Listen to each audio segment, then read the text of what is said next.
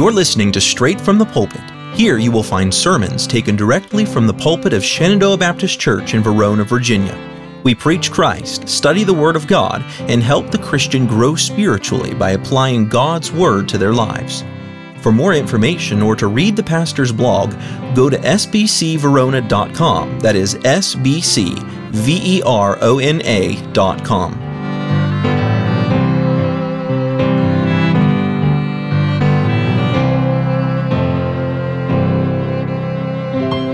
We read in Scripture a little while ago um, in Acts chapter number four. Go ahead and turn back there right now. Acts chapter number four. And we are going to go back to that passage and talk about this morning the power of a single prayer. Or really, we could ask and we could say it's this way the power of a single prayer meeting. Prayer has, in so many cases within the church, become degraded. Maybe not willingly so. Maybe not out of, of choice. Maybe not be, by realizing what we've done. But we, in too many times, have degraded prayer. We've turned it into just a memorized set of words that we say over and over. And I catch myself doing the same thing far too often. Saying the same things making mistakes because I'm praying the wrong memorized prayer at the wrong time or something like that. And it's always convicting to me. No, pay attention to what I'm saying because I'm talking to a real, not just a person. I'm talking to God. And I need to make sure that I am putting my attention and my effort into it at that time. Here in this passage in Acts chapter number four, Peter and John, they were just arrested and they were threatened to not continue to preach Christ. Now, they could go out there and say all sorts of things. They could go out there and say, uh, preach about, you know, Judaism. They could go out there and try to sell this idol. They could go out there and try to sell this other idol or false God. They could go out there and preach all sorts of things, but not this. This one thing was so offensive to the culture and why? Was it because Jesus was a very offensive figure?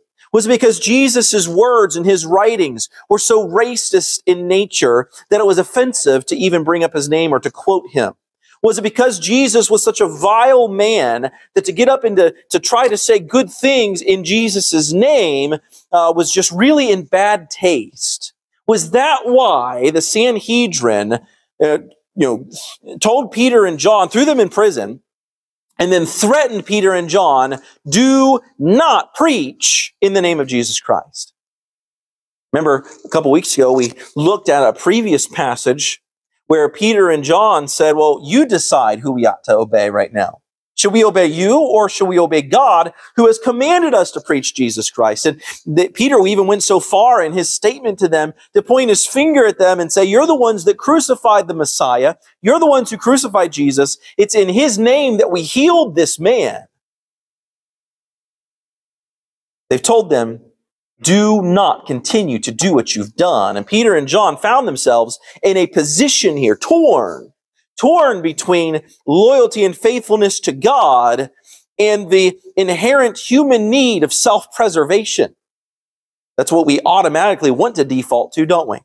We automatically want to default to stay away from the edge of the cliff. Don't run into the burning building. Don't run towards the sound of gunfire. Don't intentionally put myself in a position where I might be injured or I might put my life eh, to a threat. That's what's natural to us. Praise the Lord for men and women who do run into burning buildings, who do run towards gunfire, who do put themselves at risk on a daily basis. That's one thing that, you know, the police officers have to go through. The soldiers, they're under threat of fire, they're under threat of death when they're on the battlefield. Police officers, they're under threat of death every single time they put their uniform on and get in their vehicle. In some cases, just because they're wearing a badge. They never know when they go to a domestic dispute which are some of the most dangerous ones for them. They never know if they're going to come home from that one. Imagine living under that threat day in and day out.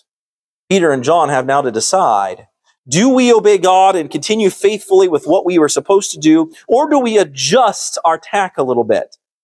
I don't want to get arrested again. That's no fun. I don't want to be killed. That's certainly no fun. I don't want to end up like Jesus did, hanging on that cross, but I do want to obey at the same time. Here they find themselves torn. When released, what do they do? Where do they go? Well, they needed a break, I can imagine. Well, if you just spent the night in jail, and if you just been threatened and you didn't know what was going to happen, I don't imagine jail food was that great. I don't imagine it's that great now, uh, but I imagine it was especially not that great then. What would many men have gone? Many men would have gone to the tavern. They would have pulled themselves up to the bar. They would have drunk their worries away and decided that they would protect themselves instead. But that's not what Peter and John went and did. They went and they had a praise meeting and they had a prayer meeting. They went and they gathered themselves together with people who were like themselves. Look back again at Acts 4, verse number 23. And being let go, they went to their own company. To their own company. Peter and John were persecuted. They, that led them to do what? That led them to pray. It led them to praise God. Does that remind you of anybody? Well, Paul and Silas, when they were in prison, what did they do? They sang hymns and praises unto God. David, when he was being pursued and hunted, writing beautiful psalms, praising the Lord. Job, in the midst of unspeakable grief. Moses, when the people were complaining about his leadership. Noah, when he was being mocked for his preaching for hundreds of years while he was building the ark. John, same John, when he was exiled on the island of Patmos after he had been boiled alive in oil. Yet John still finds it in his heart to sing praises to God. That persecution drove all of those men to prayer. It drove them straight to the feet of God, not just to say, God, get me out of this mess, but praise the Lord. Praise the Lord. Jesus, when he was on the cross, he said, it's finished. He was spilling out all his blood. His body was hanging there torn. And he said to his father, Into thy hands I commend my spirit. Who else does that remind you of? Does it remind you of you? Not yourself? You say, no, no, that doesn't sound like me. When things start going against me, when everything's not going my way, you're going to hear my voice complaining. Well, I hope not. No, no, when, when things aren't going my way, let me tell you, I'm going to lift up my voice against that guy or that girl or the person who, you know, wronged me or the person who didn't do or say what I hoped they would do or say, man, I'm going to lift up my voice against them and I'm going to have a pity party and I'm going to. Why is it that we don't praise the Lord when bad things happen? Oh, when bad things happen, we pray, don't we? We take our prayer knob and we turn it all the way up to 10. Oh Lord, man, this horrible thing has happened to me and I can't, I can't believe it. And I just don't know what to do. And my heart hurts and I'm stressed and I'm worried. And, and we really turn our, our uh, prayer notch all the way up. And rightly so. But Jesus taught us to pray beginning and ending with praise in the Lord's Prayer. He said to rejoice when you're persecuted, to rejoice when you fall into diverse temptations because then we are in good company. If we follow Christ, others are going to know it.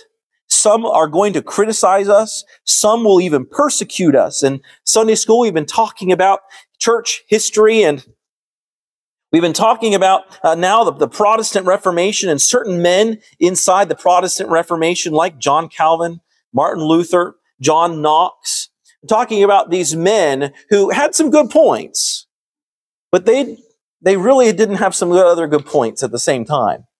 These men who decided to, they wanted to try to reform the Roman Catholic Church from within, but the Roman Catholic Church would have nothing to do with it and kicked them out of it. And then they went and they found their own city, their own government to attach their own church to. And then they proceeded to persecute the Anabaptists to persecute the Waldensians, to persecute the New Testament church. And that's what we are. We aren't from the Protestant Reformation. We are uh, from the line of independent Baptist churches who may not have always been called by that name, but have always been separate from those organizations, it's separate and independent, trying to just worship the Lord, trying to learn the Word of God as best we know possible with Jesus Christ as our head and no other man. All throughout time, the New Testament church that descended from the apostolic church, that is, the church of the apostles. If that whet your appetite for a little church history, I encourage you to go, since you've already missed 18 lessons and to go and find those on the website. Why is it that we don't praise the Lord when bad things happen? Because it's hard. It's hard to think of God as a loving God when things aren't going our way. But he nevertheless, he doesn't cease to be a loving God. God does not cease to be all knowing when a surprise occurs to us. He doesn't cease to be all powerful when the answers are beyond our ability. When the cure is beyond the doctor's ability, he does not cease to be the great physician. He says to rejoice when we're persecuted. He says that all who live godly shall suffer persecution. But praise praise isn't only tied to persecution. We aren't just a, we aren't just supposed to praise God during times of persecution. We're supposed to praise Him for the great things He has done, for who He is. There's so much we can be thankful for, of course. On Tuesday night, we had our pie prayer and praise night, and um, a lot of y'all missed out on that. Uh, we had a good time of fellowship, and uh, the pies were good, and the, the prayer time was good, and the praises were good, and uh, it was a sweet time of fellowship that we got to have, and I'm sorry you missed out on that. But we talked about Thanksgiving on Tuesday night. I'm not going to rehash it. In fact, um, I'm going to actually write a, a, post about that, a blog post uh, to go up on the website about what we talked about there. We need to be thankful for who He is and what He has done. There's so much to be thankful for that the Bible says that His praise should continually be in our mouth. That means that praise the Lord should continually be on our mouth. It took a long time for me personally to get used to saying praise the Lord. It doesn't come naturally to me. To get used to saying instead of thank you, or instead of saying that's sweet, saying or, or bless your heart, which could, you know, in, in the South, bless your heart could mean um, oh, that was sweet, but bless your heart could also mean, well, that was really dumb. well, bless his heart, you know. Uh, it could mean, you know, go either way. But rather than saying bless his heart, but saying, you know, praise the Lord.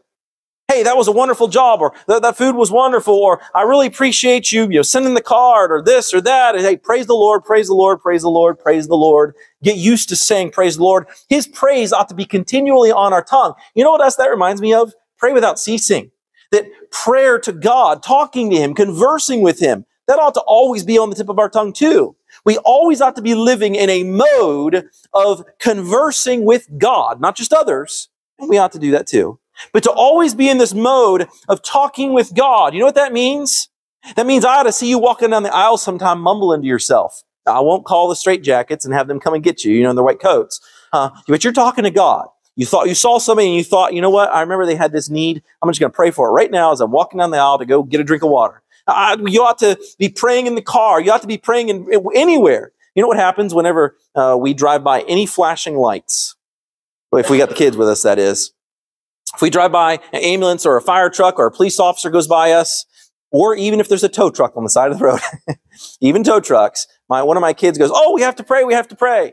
All right, go right ahead. And then they'll pray for whoever you know, is injured, that they would uh, get well again, or pray for the police officer that he stays safe, whatever it is he's doing, or what emergency he's going to. Just constantly keeping prayer there. Well, let's pray for this person. Well, let's pray for that person, and keeping not just prayer, but praise on the tip of our tongue. And how do I praise the Lord when I've lost somebody? How do I praise the Lord when my heart hurts? Job managed to do it when he said, Naked came I out of my mother's womb, and naked will I return thither. The Lord giveth, the Lord taketh away. I can't just bless the Lord when he gives and talk about how good and loving God is when he gives and then be silent when he takes. Job says, after all of that, blessed be the name of the Lord. We need to pray without ceasing, but we also need to praise without ceasing. John and Peter, Peter headed back to their own people, to their people, not, not to their family. Now, their families might have been involved, yeah. But they went back to their church people, to their brothers and sisters in Christ, the ones who they most closely identified with. You know, I'm a Virginian now. I was a West Virginian. Um, but now I'm a Virginian. I was a Floridian there for 10 years as well. But I'm a Virginian now. Now I can somewhat identify with the people around me. Maybe not, you know, volunteer fans or um, Cavalier fans, but you know, I can, you know, generally identify with the people here around me. But who do I really identify with most? The people in my neighborhood. I mean, we really live in the same place. No, although although everybody that lives around me is from West Virginia as well. No, that's not who I identify with. E- even the people in Morgantown, West Virginia, is that who I identify with? Not really. I identify best with the people inside the walls of this building, with saved and baptized believers, with Christians, with my brothers and sisters in Christ. And you know what? If I went to Alabama, I would find a church with people who are saved there, and I would be able to identify with them. And if I were to go back down to South Florida, you know what I'd find? I would find people from all tongues and cultures and skin colors, and I would be able to identify with them better than I would with lost family and loved ones who are unsaved back home. Because that's who my family is. Peter and John ran back to their own company. It's a shame when people get in trouble, when Christians get in trouble and they don't run to the church. When they get in trouble and they don't run to the preacher. When they get in trouble, they don't run to their family of believers. Can we make this church one that is built for the rescue of not just unbelievers, but built for the rescue of believers too? One that is a safe haven for, for he who has fallen, for she who has been wounded spiritually, not just from somebody else's doing, but also from their own doing. Can this be a hospital for those Christians? That's what it's supposed to be. Supposed to be that kind of a place for us to gather. And there they go. There they go back to their church to gather with them. And then they began to pray. And as we read about this prayer, this prayer is a very powerful prayer.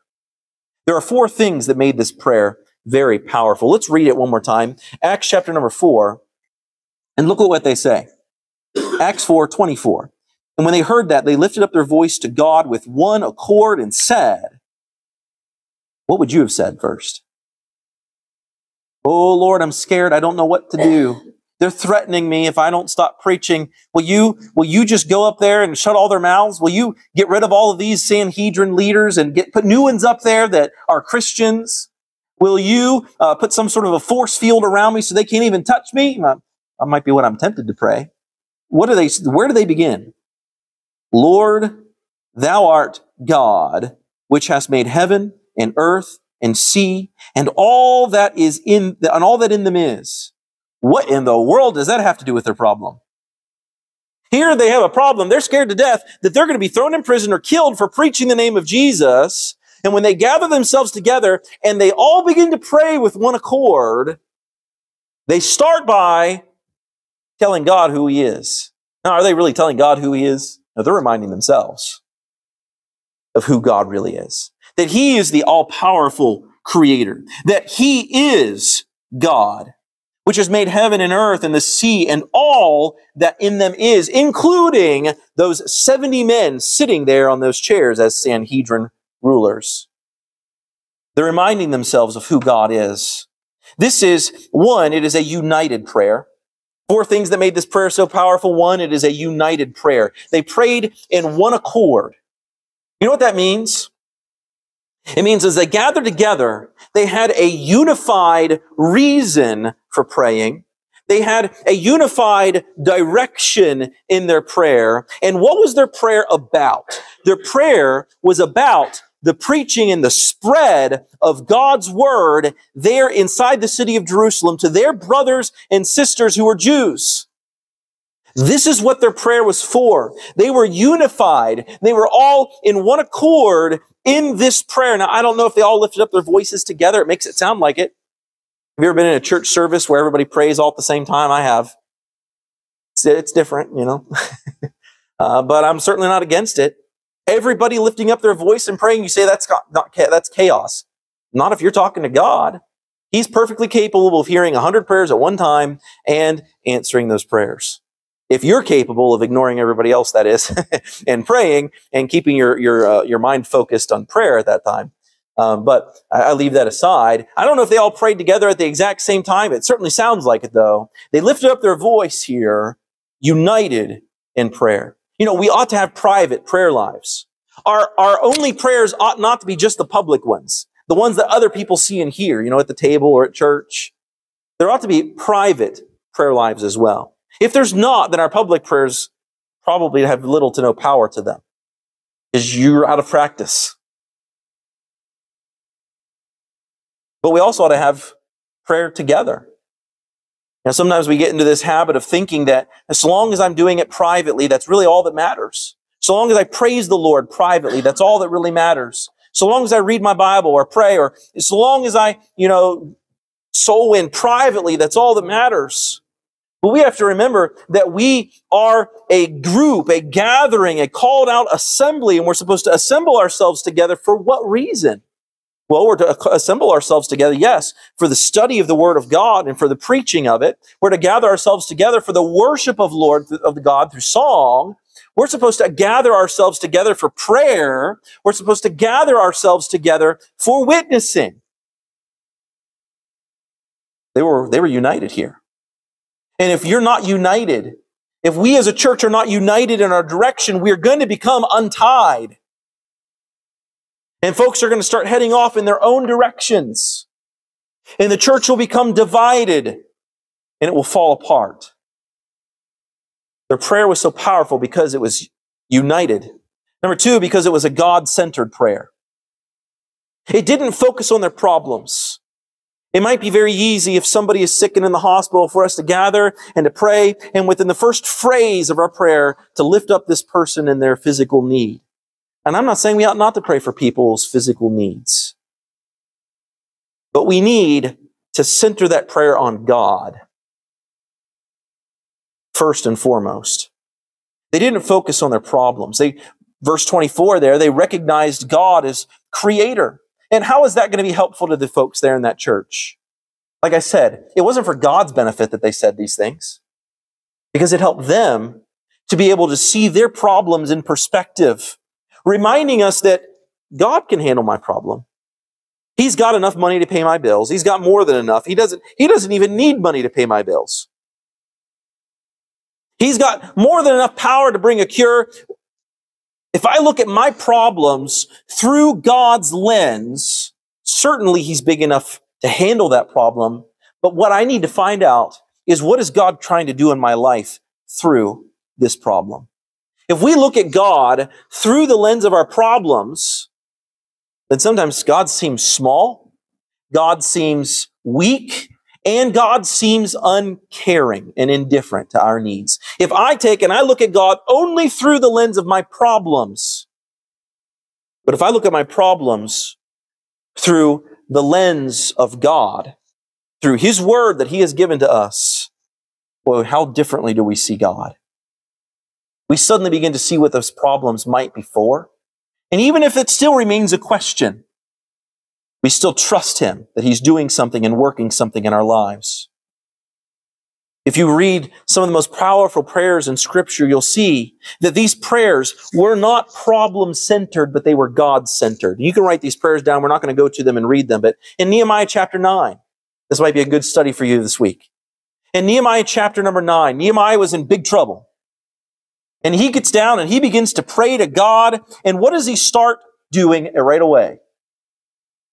He starts praising God with things about who God is before he ever goes and makes his request.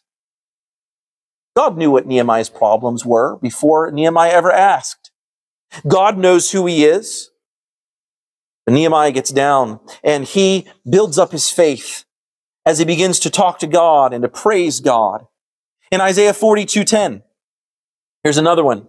Isaiah talks he talks about God's power, His guidance, God's control, His faithfulness before he ever gets to his requests.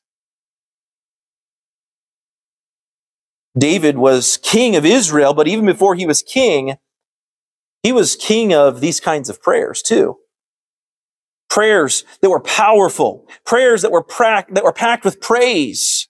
I mean, you just read through the Psalms and you'll see so many times where David is just repeating this idea of praising the Lord and praising the Lord and lifting up the name of God. David talked a lot. You know, we, we read about a lot of things he said. We read a lot of what he wrote. David talked a lot, but he talked a lot to God too. And if we just talked to God more, we would end up praising him more. And boy, how would that affect us? How would it affect you if the first thing out of your tongue, instead of it being woe is me, it being praise the Lord, praise the Lord that I have a headache today. And somebody's going to look at you and say, what, what? That's not normal. Why do people say praise the Lord, you know, when something bad is, is happening? Praise the Lord, my parents didn't let me watch TV today. Or praise the Lord, I got my tablet taken away from me. Well, why would you say that? Oh, because I have parents. Praise the Lord. Praise the Lord, God gave me them. Praise the Lord, God gave me parents that love me and don't just send me away to go and do whatever I want, however I want, wherever it leads. Praise the Lord, I've got parents who love me and are willing to make me temporarily unhappy for long, my long-term good. Parents who have a vision for that. You know, it would change the tone of our prayers if we talked to him more and praised him a whole lot more. And think about this. I've talked about this before too, about how, how hard is it to be upset with somebody if you pray for them? You can't really have negative feelings towards somebody if you routinely are praying for them. Because you praying for them is going to affect your feelings toward them. On the other hand, though, your feelings towards somebody can affect your prayers. I've run into people before. Does so and so still go to that church? Yeah. Well, good luck. I ain't coming back. And I think to myself, clearly it was said out of pride. Clearly it was said because they thought they were better than whoever these other people were. How prideful of a statement, though. Being unwilling to forgive when God has forgiven so much if we prayed for the people that we disagree with, if we prayed for the people that we struggle to get to know, if we prayed for the people that we rub the wrong way, it would affect how we feel towards them. What about them are you thankful for? Tell God. You know, by the way, that's why we sang Tell It to Jesus this morning, at least I'm assuming. I told him when I was preaching about. We didn't just sing three Christmas songs, we sang Tell It to Jesus. And this is why. Tell God. Tell that person what you're thankful for. You may find a new friend in them. You know how to revive your prayer life? By making it full of praise rather than just a heavenly complaint box. Rather than just thinking of prayer as, as the, the, the box, you know, in the cathedral you go to and sit next to the priest in confession. Confess to him your, your sins out of obligation. And it is a, a, place of, it's not fun and it's dark and it's dreary and it's, it's a sad place, a humbling place to go to that bo- confession box. And we do need to go to the confession box of prayer and seek forgiveness of our sins on a daily basis. The prayer isn't supposed just to be a complaint box or a confession box. We need to take out some of our moans and add some amens and add some hallelujahs. And we need to make gratitude a part of our prayer. Oh yeah, the moan, excuse me, the moans and the groans, they're going to come because pains are going to come and tragedy is going to come and worry is going to come. But when we start off a prayer with praise, it can change your whole perspective in your prayer, but it can also add power to your prayer. John Wesley, a name you're familiar with, he was riding a horse through the countryside, and thieves came and attacked him and took every penny he had, robbed him. That night he prayed and he wrote his prayer down in his journal. This is the prayer that John Wesley wrote after he was just robbed by, by thieves and everything he had was taken. He said this Dear God, I thank you for three things. Wait a minute, you just got robbed every penny you had. How are you going to stay at the next inn? How are you going to get any food tomorrow? And you're going to sit down and talk to God and thank God for these three things. He said this number one, though they took all my money, they didn't take my life. Though they took all my money, it wasn't much. Most of all, thank you that it was I who was robbed and not I who did the robbing. Reminds me of the prayer. The Pharisee stood up and said, God, I thank thee that I am not as these other men are, extortioners, unjust, or even as this horrible, nasty, dirty, thieving publican over here. And the fair the Pharisee who stood up and the Bible said prayed thus with himself. In other words, his prayers bounced off the ceiling and came right back at him because God wasn't listening to that kind of prayer. But then you have the publican who, well, he, he was a cheater and a thief, but he fell down on his face before God in humility before God, confessing his sin before God and asking for forgiveness.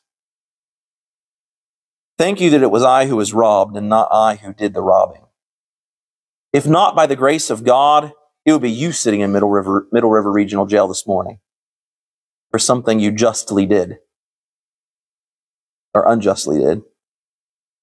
If not by the grace of God, it would be you this morning who would be sitting there watching that family get in their car and go to church and mocking them for their faith, mocking them for being Christians. If not by the grace of God, it would be you this morning that would have gone further in your sin than you have and messed up your life horribly, if not by the grace of God. And sometimes it's a DVD, you know, CDs in the trash can, right? Sometimes it's a track left on a bus seat. Sometimes it's scrolling through YouTube and coming across a video uh, by a preacher that just happens to catch your attention and gets a hold of your heart and changes. And sometimes it's at a church service when a preacher speaks unknowingly about something that you're dealing with.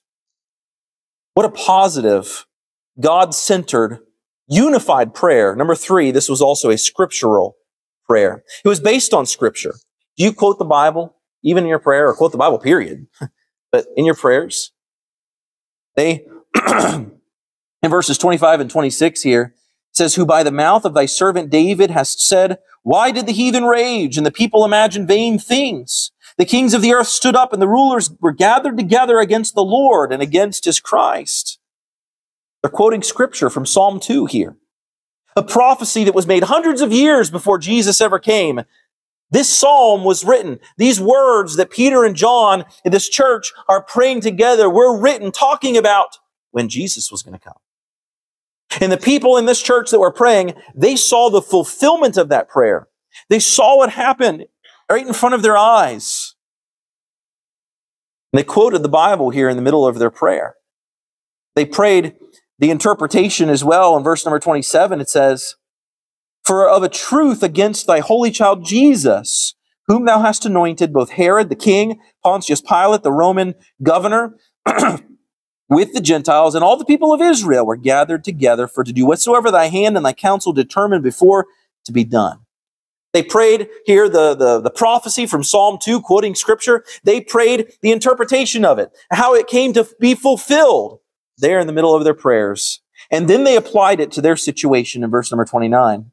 And now, Lord, behold their threatenings. This is the threatenings of the Sanhedrin. And grant unto thy servants that with all boldness they may speak thy word. Notice he did not pray this. Lord, they told us not to do it and we're worried about it. So, Lord, please give me a sign that I'm supposed to do right and preach. That's not the prayer. Lord, I don't know if I should continue to preach Christ. Would you please give me a sign to know whether or not I should preach Christ? No, no, no, that part's a given.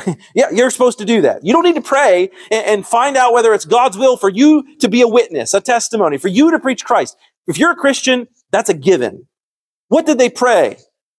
They didn't pray whether or not they should do it. They said this, that they would grant with all bold, that God would grant them all boldness to speak thy word. by stretching forth thine hand to heal, just like it just happened with Paul, with Peter and, and John, when that, that lame man there by the temple, by the beautiful gate was healed. He says, do it all over again. All the things that just got me in trouble. you know what else it did? It got them in trouble. But man, when they were standing there in Solomon's porch and preaching, thousands of people stood there and heard them, and many of them got saved. Peter and John said, You know what? It might get me in trouble if I go out and do it again, but it's worth it. It's worth it to spend another night in jail or worse. If thousands will stand there and hear the word of God preached, the gospel preached, and if some will get saved. That was his prayer.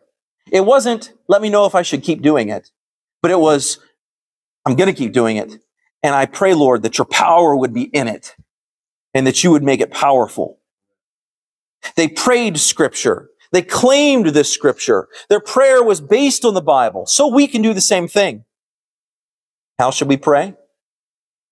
Biblically, we should pray, souls, Lord, you're not willing for souls to perish. Lord, you added unto the church daily. Lord, you're the great physician who touched the blind eyes. Lord, you're the one who brought the prodigal son home. Would you do it for our son? So their prayer was united. It was God centered. It was scriptural. And the number four, it was totally unselfish. It was unselfish. Look again at verse number 29. Lord, behold their threatenings and grant unto thy servants that with all boldness they may speak thy word. Not only did they not pray, Lord, should we speak thy word? Give us a sign. No, they knew that was supposed to happen. But they also didn't pray, Lord, protect us from the Sanhedrin. Put protection around us, a force field around us so that we can go preach and they can't touch us. Lord, take this problem away. They didn't pray that either. What did they pray for? Boldness to preach. That's what they prayed for. It'd be very easy for us to have called down, you know, God, would you just crush them? Would fire come down on this council? Would you, would you protect us from them so that we can still do what we're supposed to do? Too often when we pray, we pray for God to get us out of situations, not deeper into them, but what's Peter and John praying for? God, I pray that when we get deeper into this, that you would really bring your power. I'm not praying that you would get me out of jail. I'm not praying that you would protect me from them. I'm not praying that you would blind them or make them deaf to, you know, what we're saying. I'm just simply praying that when I go back and get deeper into this problem, that you would just really bring the power. That's what they said. It was said this, don't pray for an easy life. Pray for God to make you stronger. Don't pray for tasks equal to your power. Pray for power equal to your tasks. Think about that. Don't make it easier, Lord. Just give me strength. Don't give me, or, don't give me tasks that are harder than my abilities, but increase my abilities to the tasks that you have given to me. And then we see here a physical manifestation of the power of this prayer. Verse 31. And when they had prayed, the place was shaken where they were assembled together. And they were all filled with the Holy Ghost, and they spake the word of God with boldness. I've read stories of revivals in the past over in England, Ireland, Scotland, and that area, where just a couple, couple older ladies got together in a barn and began to pray. Not just for a few minutes until they ran out of prayer requests. They prayed for hours. What do you say for hours? Sometimes you don't say anything at all because you don't know what to say. But you just sit there silently in the presence of God. And He knows. He knows what your heart is uttering that your mouth cannot. And you sit there and you're just giving that time in the presence of the Lord something else comes to mind and you continue to pray. And I've read stories about this couple of old ladies that continued to pray. Others joined them. And as the story goes, the barn after several hours, even began to shake because of the power of those prayers, because of the presence of God. We don't always like to pray like that, though. We want to keep them short, sweet, succinct, so that we don't keep others waiting, so that we don't, you know, annoy or bother other people. Our prayers ought not to be an annoyance. I remember as a kid, I, my, my family would always get annoyed with me because if Nathan got to pray for dinner, then they were going to be sitting there a while. I'm not saying that out of a spiritual thing. It was just whenever I would go to pray before dinner, I would think of everything under the sun to pray for. And what they wanted me to say was, thank you for the food, amen. You know, because they were hungry and it was getting cold on their plate. But our prayers ought not to be annoying. Our prayers ought to just be genuine from our heart. Sometimes they may be longer, sometimes they may be shorter, sometimes you may not be able to close your eyes or fold your hands or get down on your knees. Sometimes it's got to be a one second prayer because you've got to answer that question right then and there. Or you've got to make a decision right then and there. Lord, please give me, give me wisdom to make a right decision right now. They prayed right and they received. There was boldness in their prayer. They prayed for boldness and they received power. This is the third time here that we read in the book of Acts that they were filled with the Holy Spirit. Even though they were still relatively novices in their, their ministry experience, but God still worked. Don't be fooled into thinking that you have to be a Christian for 15, 20, 30 years before you can have an effective and a powerful prayer life. My seven year old can have an effective and a powerful prayer life. Even though he can't pronounce half the words that I use, even though he doesn't have all the scriptures memorized that I or you do, even though he hasn't learned the name of all the doctrines like I've studied, he can have an effective and a powerful prayer life if he brings his praise and his prayer before the Lord in these ways. If he brings his prayer and his praise unified, and if he brings it scripturally and God centered and unselfish prayer before the Lord.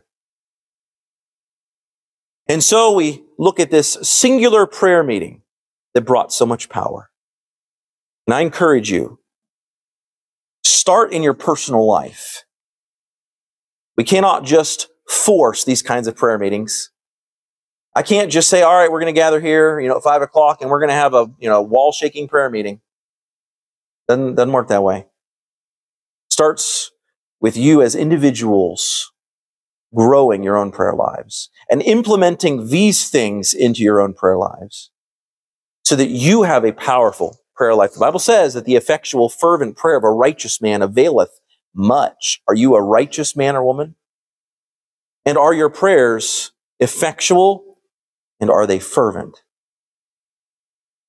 So this morning we talk about this the power of a single prayer or the single prayer meeting here. And we take it and we make application of it this morning to our own prayer lives, individually, but also corporately, as we pray together. Let's all bow our heads and close our eyes this morning. Maybe the Lord worked in your heart concerning something this morning, and I pray that He has. I pray that the Spirit is moved. And if that's the case this morning, would you be willing to come forward when the piano plays and to get it settled. Maybe the Lord's worked in your heart concerning your prayer life or lack thereof, or a lack of prayer, or a lack of power in your prayer. Maybe the Lord's worked in your heart concerning praise and a lack of praise toward God. It's easy to get caught up in complaining. It's easy to notice all the things that are lacking. It's easy to notice the things that are amiss. But do you praise the Lord for the many, many, many uncountable, speakable, unspeakable things that He has done in your life? If the Lord's worked in your heart concerning something this morning, would you get it dealt with as the piano plays? Let's all stand to our feet. Heads are bowed and eyes are closed. You have been listening to Straight from the Pulpit podcast from the pulpit of Shenandoah Baptist Church in Verona, Virginia. Be sure to follow this podcast and share this sermon with a friend. And if you're listening on Spotify, please leave us a five star review. See you next time.